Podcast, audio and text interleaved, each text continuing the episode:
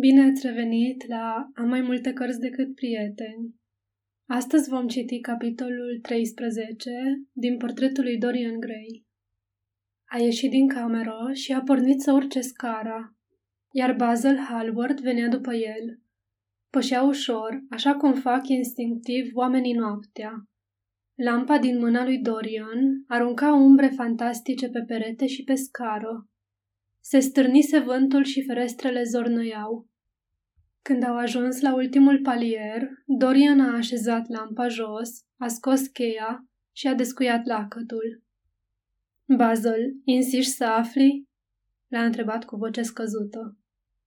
Da. Sunt încântat, a răspuns zâmbind, după care a adăugat cu oarecare asprime. Ești unicul om din univers care are dreptul să cunoască totul despre mine. Ai avut asupra vieții mele un impact mult mai puternic decât crezi. A ridicat lampa de jos, a deschis ușa și a intrat. Un curent de aer rece s-a strecurat pe lângă ei și flacăra lămpii a tremurat un moment, apoi și-a schimbat culoarea în portocaliu. Dorian s-a înviorat. Închide ușa după tine, i-a șoptit, așezând lampa pe o masă. Hallward a privit de jur împrejur cu o expresie nedumerită. Încăperea arăta de parcă nu mai fusese locuită de ani de zile. O tapiserie flamandă fanată, un tablou cu o draperie în față, un vechi casone italienesc și o bibliotecă aproape goală. Asta era tot ce părea să conțină camera, plus o masă și un scaun. Când Doriana a prins o lumânare pe jumătate consumată, care se găsea pe polița căminului, pictorul a văzut că întreaga încăpere era înnecată în praf, iar covorul era găurit. Un șoarece a țâșnit pe lângă ei și s-a pitit după un lambriu. Un aer plutea miros de mucegai. Deci, Basil, tu crezi că numai Dumnezeu poate să vadă sufletul? Trage draperia aceea și ai să vezi sufletul meu. Vorbea pe un ton rece și crud. Dorian, Ești nebun sau joci un rol? A băicuit Hallward încruntându-se. Nu vrei? Atunci va trebui să o fac eu, a spus tânărul și a tras draperia de pe bara ei, lăsând-o să cadă pe podea. Un strigăt de groază a scăpat de pe buzele pictorului când a văzut, în lumina scăzută, fața monstruoasă de pe pânză rânjind la el. Era în expresia ei ceva care te umplea de dezgust și silă. Doamne sfinte! Fața la care se uita era a lui Dorian Gray. Oroarea, sau ce-o fi fost, încă nu-i desfigurase complet extraordinara frumusețe.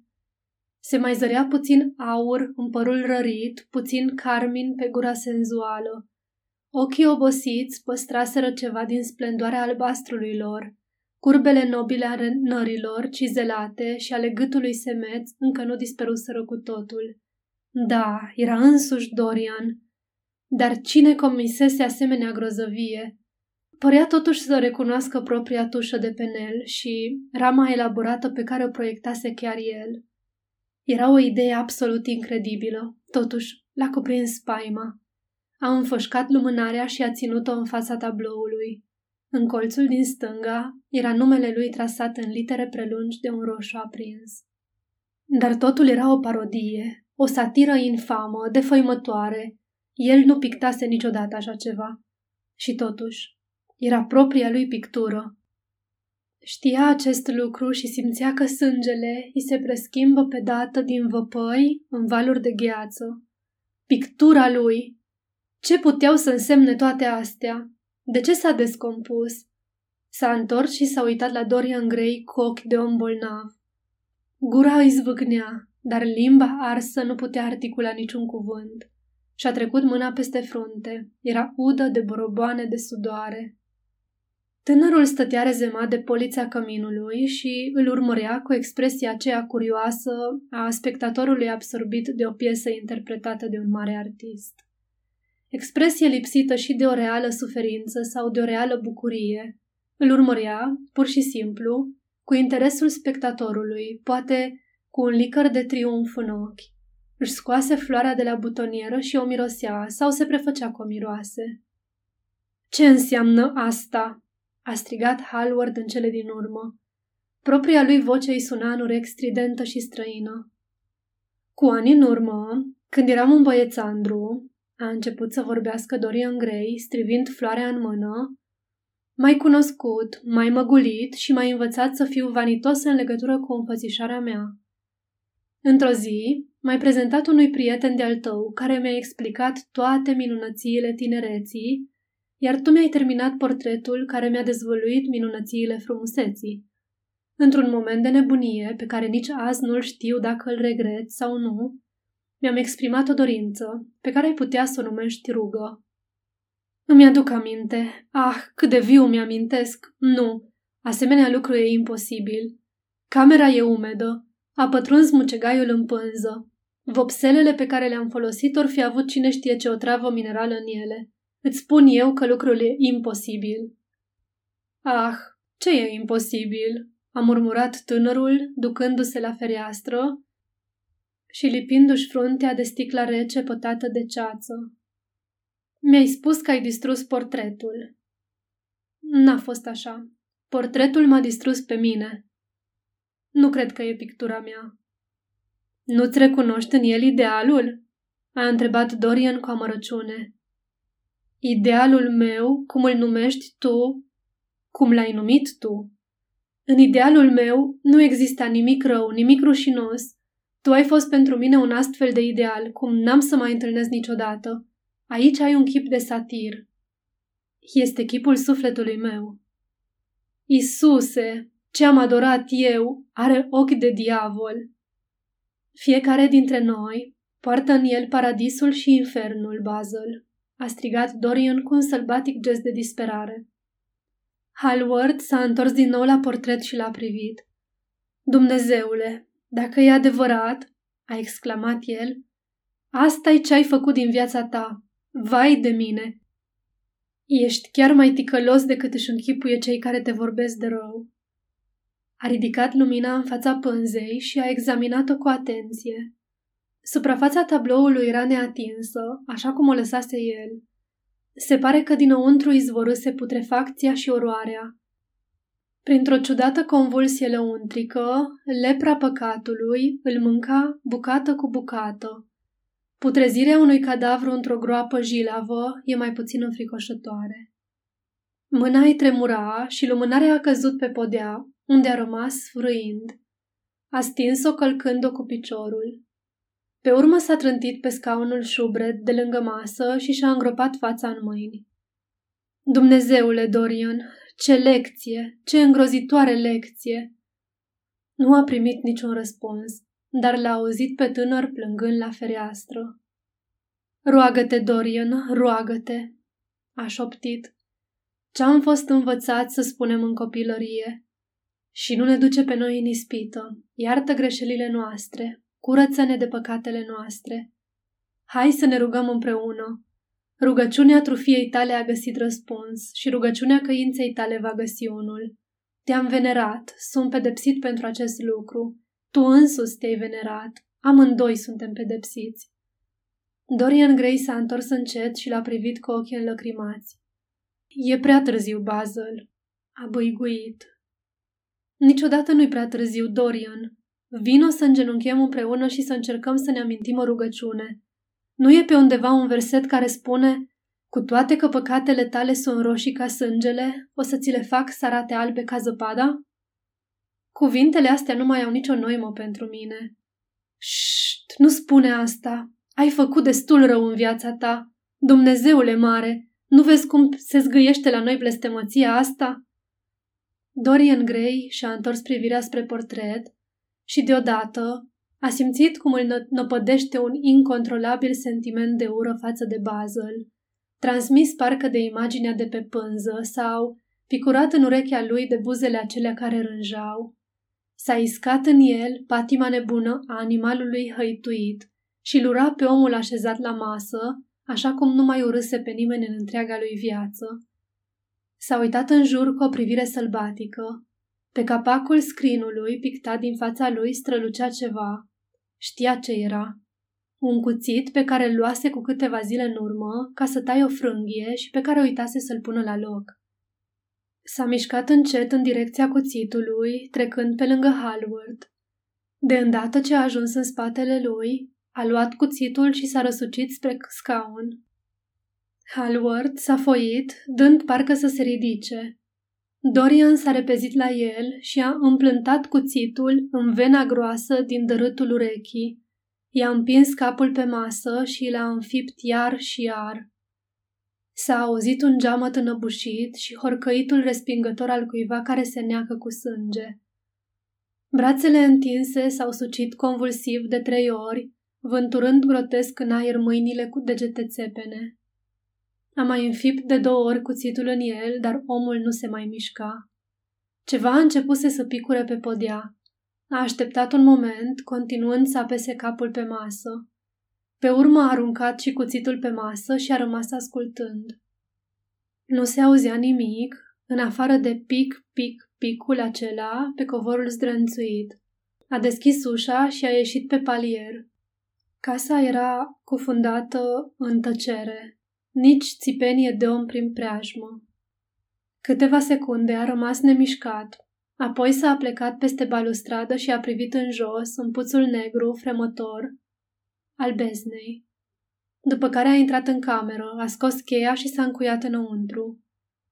Lucrul acela se găsea tot pe scaun, înclinat peste masă, cu capul aplecat, spatele gârbovit și brațe fantastic de lungi. Dacă n-ar fi fost spintecătura roșie, zimțată, din ceafă, și băltoaca neagră, închegată, care se lărgea din ce în ce mai mult pe masă, ai fi zis că era un om adormit. Cât de rapid se petrecuse totul. Dorian se simțea ciudat de calm.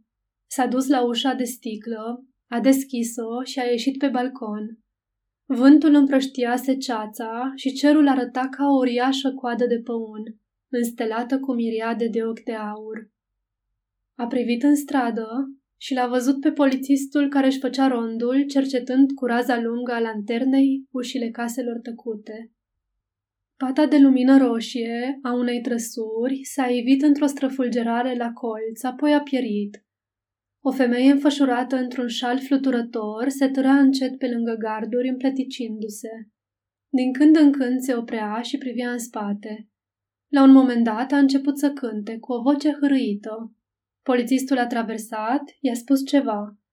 Femeia s-a îndepărtat, poticnindu-se și râzând. O rafală pișcătoare a măturat piațeta. Lămpile cu gaz au pâlpâit, flacăra li s-a albăstrit. Copacii dezgoliți și-au scuturat ramurile de oțel negru. Dorian a tremurat de fric și a intrat în cameră, trăgând ușa după el. Pe urmă a scos cheia și a descuiat ușa camerei. Nu a aruncat nici măcar o privire spre omul mort. Simțea că secretul stării lui consta în a nu realiza situația. Prietenul pictor al fatalului portret, căruia îi se datora întreaga mizerie, ieșise din viața lui. Era suficient. Și-a adus aminte de lampă. Era o piesă curioasă, de artizanat maur. Din argint mat, încrustat cu arabescuri din metal lucitor și cu turcoaze brute. Poate că valetul o să-i observe lipsa și o să pună întrebări. A ezitat o clipă, pe urmă s-a întors în cameră și a luat lampa de pe masă. Nu a putut evita să vadă mortăciunea. Cât de nemișcat era, ce oribil de albe erau mâinile lui lungi. Părea o înfricoșătoare figură de ceară. După ce a încuiat din nou ușa după el, a coborât tiptil. Lemnăria scârția de parcă plângea de durere. S-a oprit de câteva ori și a așteptat. Nimic. Totul era încremenit. Nu se auzea decât zgomotul pașilor lui. Când a intrat în bibliotecă, i-au căzut ochii pe geanta și paltonul aruncate într-un colț. Trebuiau ascunse undeva. A descuiat o nișă secretă din spatele unor lambriuri în care își ținea propriile articole de deghizare și le-a înghesuit înăuntru. Mai târziu, îi va fi ușor să le ardă. După aceea și-a consultat ceasul. Două fără douăzeci. S-a așezat și a început să chipzuiască. An de an, ba chiar lună de lună, în Anglia erau oameni condamnați la spânzurătoare pentru ceea ce făcuse el. Plutea în văzduh nebunia omorurilor. Probabil că o stea sângerie se apropiase prea mult de pământ și totuși, ce probă exista împotriva lui? Basil Hallward plecase din casa lui pe la 11. Nimeni nu-l văzuse revenind. Majoritatea servitorilor se găseau la Selby Royal. Valetul lui se duse la culcare. Parisul, da. Basil plecase la Paris cu trenul de la miezul nopții, așa cum avusese de gând. Ținând seama de curioasele lui deprinderi discrete, vor trece luni de zile până să apară unele suspiciuni. Luni de zile. Până atunci putea fi distrusă orice urmă. Deodată i-a venit o idee neașteptată. Și-a îmbrăcat haina de blană și-a pus pălăria și a ieșit în hol. Acolo s-a oprit, auzind pe trotuar pașii grei ai polițistului și văzând lumina roșie a lanternei reflectată în fereastră. A așteptat, ținându-și răsuflarea. După câteva minute, a tras zăvorul și a ieșit. Apoi a încuiat din nou, fără zgomot, ușa după el. După care a pornit să sune clopoțelul. Cinci minute mai târziu a apărut valetul lui, îmbrăcat pe jumătate și amețit de somn. Francis, îmi pare rău că a trebuit să te trezesc, dar mi-am uitat cheile, i-a spus, intrând în casă. Cât e ceasul?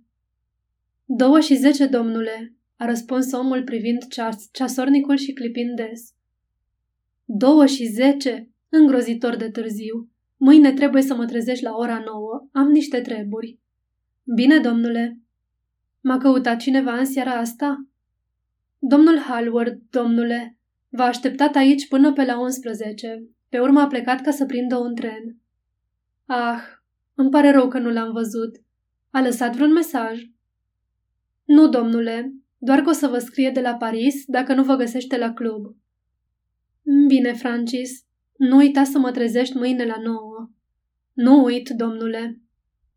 Omul și-a târșuit papucii înapoi pe coridor. Dorian Gray și-a aruncat blana și pălăria pe masă și a intrat în bibliotecă. Vreun sfert de oră s-a învârtit prin cameră în sus și în jos, mușcându-și buzele și meditând. Pe urmă a scos dintr-un raft cartea albastră și a răsfoit paginile. Ellen Campbell, 152, Hertford Street, Mayfair. Da, acesta era omul de care avea nevoie.